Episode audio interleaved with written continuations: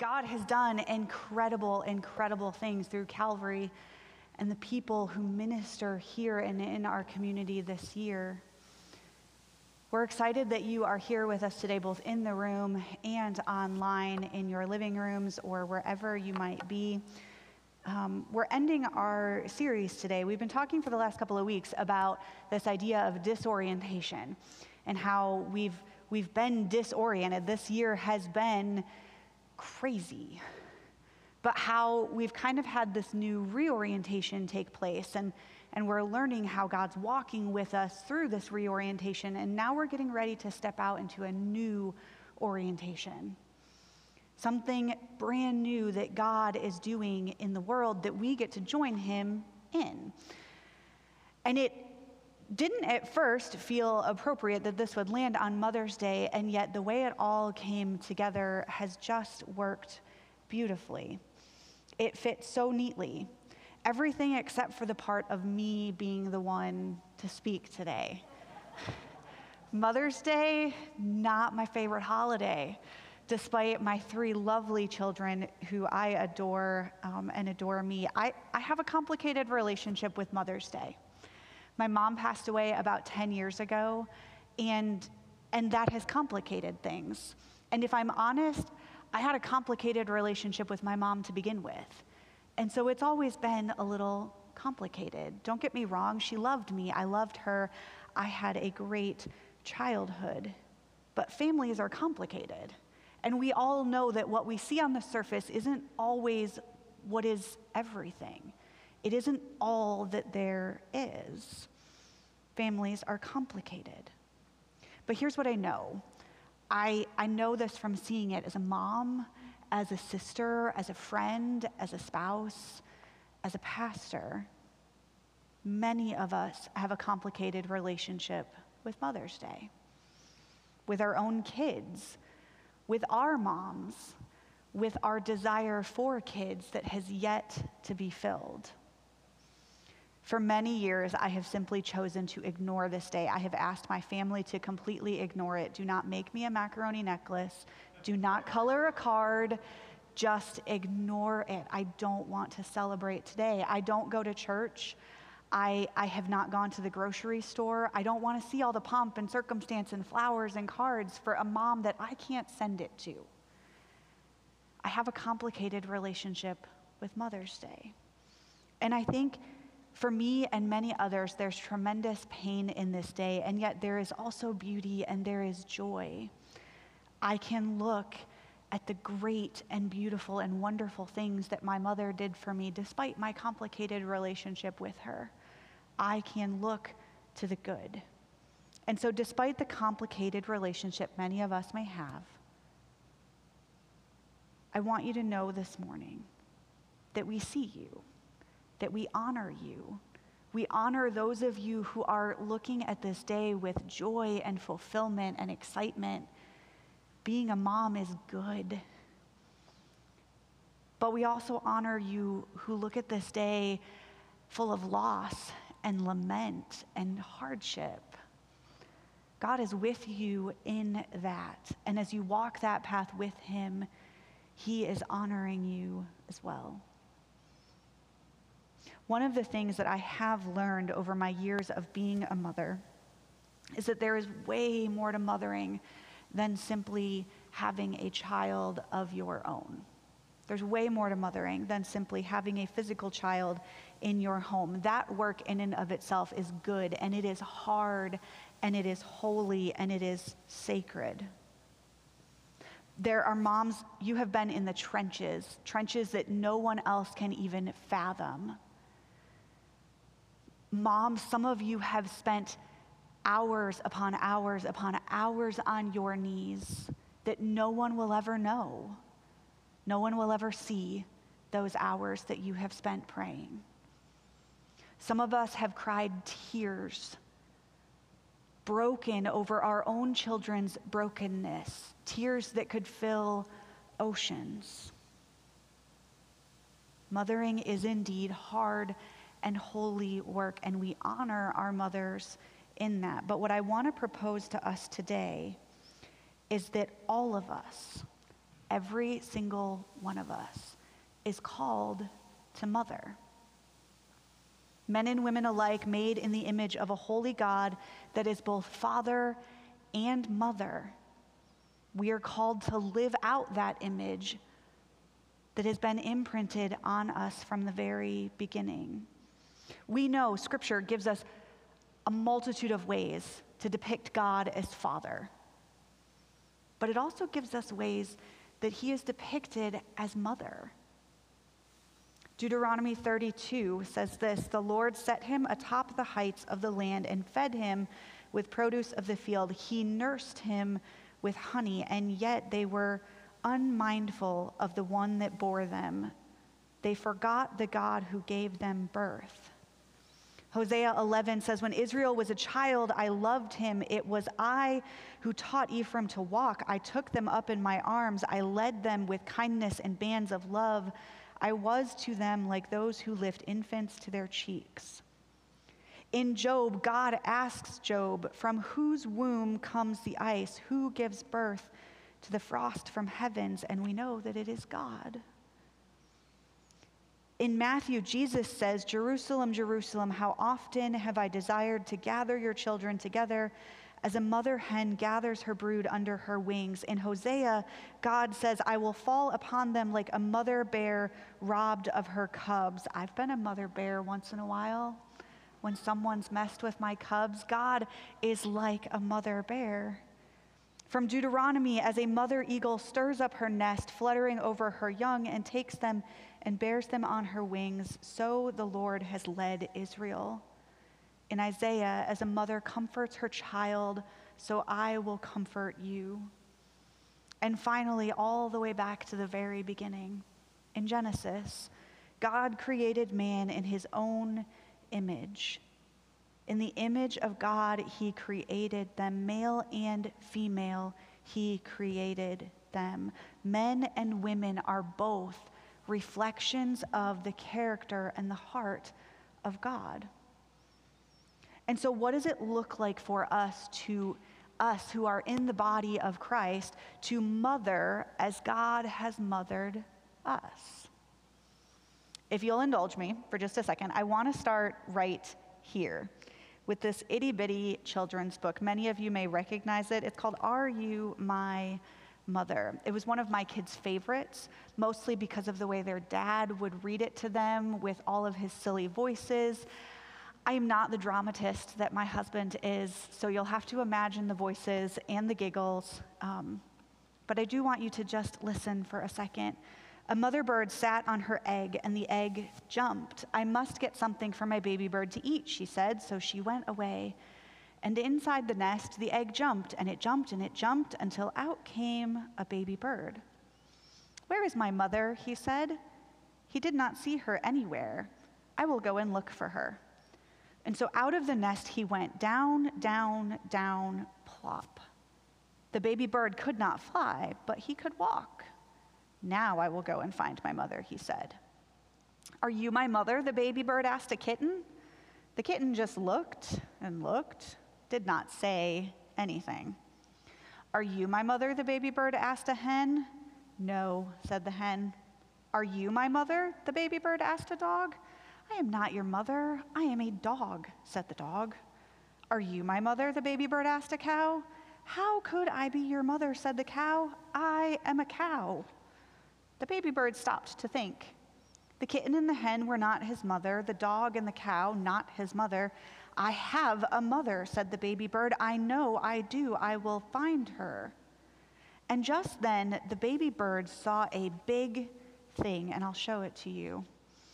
It's a big bulldozer, big, huge crane of a bulldozer.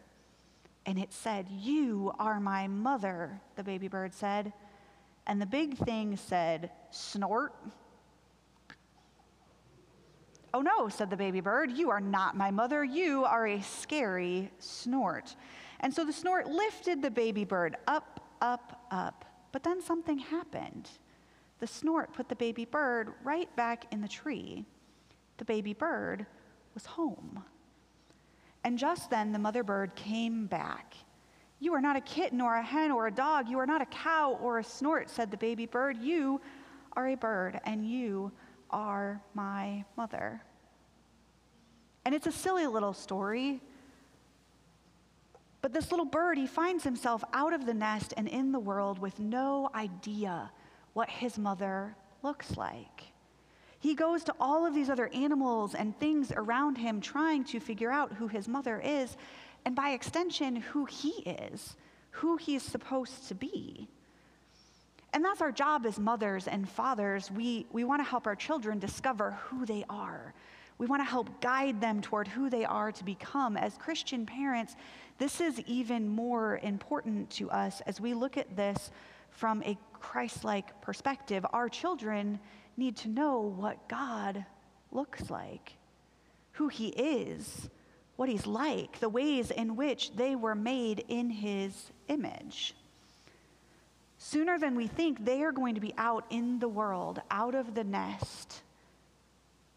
And they're going to be searching for things that will bring them fulfillment and joy and purpose and direction. And like the little bird in our story, they're going to be walking around asking, Are you, are you, are you the thing that's going to bring me joy and fulfillment and direction? As pastors, when we when we have young children or infants that are being brought by their parents to be baptized, we ask parents to affirm something in, in the liturgy. And it, it says this In presenting this child for baptism, you are hereby witnessing to your own personal Christian faith and to your desire to guide this child early in life to a knowledge of Christ as Savior. To this end, it is your duty to teach them as soon as they are able to watch over their education, that they may not be led astray, to direct their feet to the sanctuary, and as much as in you is able, to bring them up in the nurture and admonition of the Lord. As followers of Jesus, we do not simply raise our children to be productive members of society. Our goal is not for them to be good citizens or good people, it is to be a follower of Jesus themselves.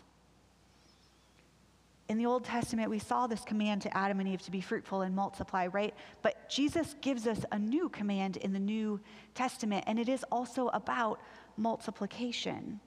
It's in Matthew 28, and it says this All authority has been given to me in heaven and on earth.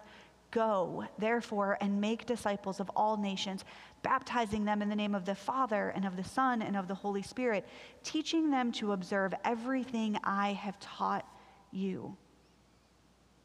Go, make disciples, teach them to observe, be fruitful and multiply, make new image bearers, nurture believers to the conformity of Jesus Christ, to his image in the world. Parents, you are the primary disciplers of your children a parent is the primary discipler of their children. You are the primary way in which they are going to come to know Jesus, in which the way they're going to know who he is and what he does and how he loves them. You are the primary and first way that your children will see Jesus walked out in the life of another. It's you. And God has made you uniquely qualified to do that. He has equipped you in all of the ways that you need. He has gifted you in all of the ways that you will need when you seek Him and surrender to Him and follow Him. He will enable you to do this task. Yet none of that guarantees that your child will choose to follow Jesus. Each of you had to make your own decision to do that, and your child will as well. One of my favorite writers is Ann Voskamp, and she beautifully reminds us of this when she says, Parenting is never about how your kids turn out. It is always and only about how you keep turning your kids toward their Maker. Motherhood is never about training your children to be good so they won't ever fall. It's about letting them see you fall in love every day with a good God. And even after you have fallen, that you keep falling hard for God. That is our role as parents. And we are the first ones who are going to show our kids that, but we are not the last. Because, parents, your faith community plays a role in the life of your child and in your own life too. Calvary, that's you. You play a role in the faith formation and discipleship of this community. You have a calling to go into all the world and to make disciples, to multiply. You have a role to play and a commitment to make. When those parents come up here and they bring their young child or their baby for dedication or baptism, we ask you, their community, to also make an affirmation. It says this We ask you to affirm that you will commit yourself as the body of Christ, having been adopted into God's family, to now support and encourage these parents to lovingly and fully accept this child as a gift of God and assist the child by nurturing their growth towards spiritual maturity. A couple of weeks ago, I was profoundly blessed that we were able to go back out to Boston and I was able to see my two brand new nieces, Charlie and Millie. They're, they just turned four months and they're laughing and giggling and playing and holding their heads up and, and interacting with you and they are just wonderful. But most of the time, I just got to kind of sit on the periphery and I got to watch as Charlie and Millie's mom learned on the job all of the ways that God had gifted her to be their mother. I got to watch as she, she helped them learn how to trust, how to nurse, what it is to be loved, how she taught them joy and delight. I watched as she sacrificed her time, her sleep, her body. She made herself available. She allowed herself to be inconvenienced for the sake of her girls. It was beautiful and hard and sacred. And each of us has the responsibility not only to grow in our own maturity in God, not only to grow as an individual believer but to be a spiritual mother to all of those who follow behind us. All of us have the responsibility to nurture young believers to feed on the Word of God. We have a responsibility to model the fruit of the Spirit. We have a responsibility to help young believers understand the grace and the love of God as we walk it out in our own lives to sacrificially make ourselves available, like my sister did for her girls, to allow our schedule and our personal needs to be inconvenienced for the sake of caring for the spiritually young and vulnerable. All of us have this responsibility. You know, when, when Tyler and I were first married, um, three months in was not our plan, but we found out we were going to have our first child. And we thought, we're still in college. I'm student teaching. What in the world? We are like dirt poor, cannot, cannot do this. God, what were you thinking? And then we started trying to like look for the silver lining, right? And we thought, started counting the years and thought, you know, we're going to be pretty young when we're empty nesters. This is not a bad thing. Like, we're going to be like young 40s, and maybe we might actually have money to do something when we don't have children in our house anymore. Like, this was starting to sound like a pretty good idea, this empty nest thing. And yet, what I want us to hear today is that none of us get to be empty nesters when it comes to the family of God. None of us get to abdicate our responsibility toward young believers in the faith. Because here's the thing not only did I get to watch my sister in her role as mom, I got to watch my mother in law in her role as grandma. Now, she's been grandma to my kids for a number of years, and, and I've gotten to see that and watch that, but it was a whole different thing to watch that from the outside. It was a whole different thing to see as she came alongside Charlie and Millie's exhausted mom how she encouraged her and loved her, guided her, and instilled faith in her that, that she had the gifts to do this. She possessed everything she needed. And like her role as grandma, our roles in the body of Christ are generational. Now, I say this um, fully, fully knowing that this is like one of those mom of the year things. Four, five, almost five months ago now, my daughter got this butterfly kit. One of her uncles decided that would be a great thing to add to my plate was growing butterflies. And so they gave her this butterfly kit, and I thought, well, it's winter. I don't have to deal with this. Like, I don't know anything about butterflies. And so we just kind of put this thing away. And, and I remembered it this week, five months after her birthday, um, and thought we should probably get on that. And I was reminded of it from another post I saw, and so I started researching butterflies and monarch butterflies in particular. And here's what I learned every year, monarch butterflies migrate from northern Canada to southern Mexico. They want to escape the cold winter. Sounds like a great idea. In the spring, they head back north. However, what makes this migration unique isn't just the migration itself. Lots of animals migrate. But it's how many generations of monarch butterflies it takes. Because did you know the lifespan of a monarch butterfly is less than three weeks? It's less than three weeks. That's not a whole winter. That's probably not even as long as it takes them to get from one place to the other. It takes multiple generations to finally make it back to the north for a monarch butterfly. And despite the distance of this journey, every single year the monarch returns south to the same place where their great, great, great, great grandfather butterflies would have been. Multiple generations it takes. Poet Morgan Harper Nichols reflects on this idea when she says the monarch butterfly migration is a reminder of what it means to pave the way, to carry on on a journey, a journey that you might not actually live to see the end of.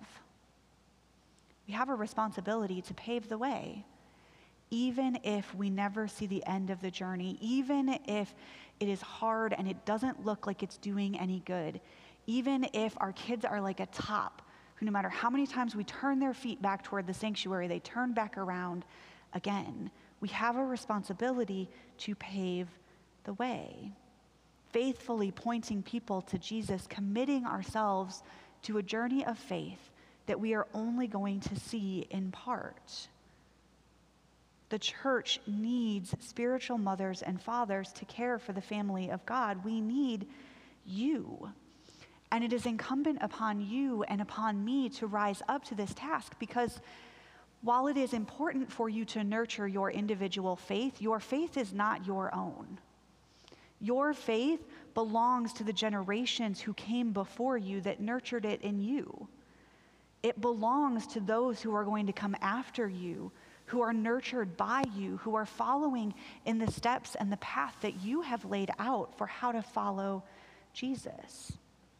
You know, if you were to get the, the bigger version of my little board book today and you were to read it, it it's like 50 pages. The, the bird goes to everyone and everything it can think of. But you will see in the illustrations there that while this little bird is walking and walking and searching and searching, he walks right past his mama. He doesn't recognize her, he doesn't see her for who she is, he doesn't know what he needs. And I think often while we are spiritually immature, those of us who are young in the faith, we don't always recognize our need for these spiritual mothers and fathers. We don't recognize that those people can help guide us on our path, that they have paved the way for us. And so I would challenge those of us who are young in our faith to find someone who isn't to pray for God to put someone in your path who is more mature than you are, who can walk you along this path. But you know what else I think? I think that those of us who are mature in the faith often don't recognize that we need to be these spiritual mentors, these spiritual mothers and fathers. We don't recognize it. We don't think that others need us. We don't think we're equipped to do this. We don't know enough. I'm not far enough in my journey yet and yet we are needed. We need your story. We need your hard earned wisdom. We need your testimony. We need you to show us what it looks like to walk this out in our lives. And so I would challenge each of you today, mature believers in the faith, to pray that God would open your eyes to who might be in your path that needs you as a spiritual mother or father. Pray for the one whom you can help to open up God's word. Pray for the one that you can impact. Every believer in the body of Christ has the potential to impact generations of believers. And my prayer for us is that as we look to the future of Calvary, as we begin the next step in Calvary's journey with Pastor Nick's arrival next week and moving out of this time of transition and disorientation and reorientation, that we would dream new dreams, that we would walk new paths. But my prayer for us is not simply that, it would be that we don't do it alone it would be that we would recognize the gift we have been given in the family of God. It would be that you recognize the gift you are to the family of God. That we would recognize that we are a family of disciples who makes disciples, that we multiply, that we are all spiritual mothers and fathers. You know, as we close today, I want you to remember the snort. It is my kid's favorite part of the book because Tyler really hams it up and and let me tell you, you can do a lot of hamming up to, to that big digger there. But that snort is as different from that little bird as it could possibly be. It is nothing like the bird. It is not even an animal. It is not even alive. It is simply a machine. You may not feel up to the task of being a spiritual mother and father, but you have been equipped. Parents, you may feel as different from your kids, wondering how you ever ended up with a child who was as different as you are. They don't think like you, they don't act like you. And you wonder how it is you are ever supposed to raise them. God has equipped you, no matter how different you may be. The snort is the one who took the baby bird home. None of the other animals, no matter how alike they may have been, did that. It was this snort who was as different as could be who led him home. Moms, we are going to feel like we mess up. Dads, you too. We all mess up. We yell too much or too often we let our kids down. Maybe we forget to pick them up. It happens. Maybe we feel like we've messed up one too many times. But I want you to hear this God has called you, He has chosen you to be that child's parent. And so it is a task that He will equip you for. It is a task that He has gifted you for. And, church, the same is true for us. No matter how different we are from the college kid or the teen or the child, no matter how little of their lingo or their TikToks or their social media that we understand, we can still influence their lives. We can still point their feet to the sanctuary and lead them home. We are made capable in Christ. The church needs you. It needs spiritual mothers and fathers in order to thrive.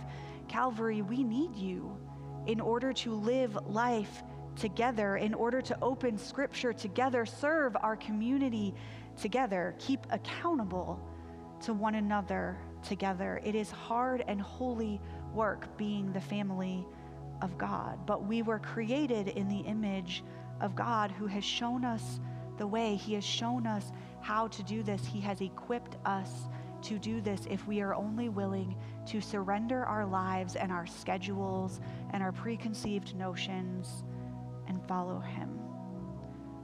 God, we thank you We thank you for the generations who have paved the way for us. The generations all through Scripture who followed you and stayed true to you. Those who followed Jesus and spread the message of the gospel far and wide.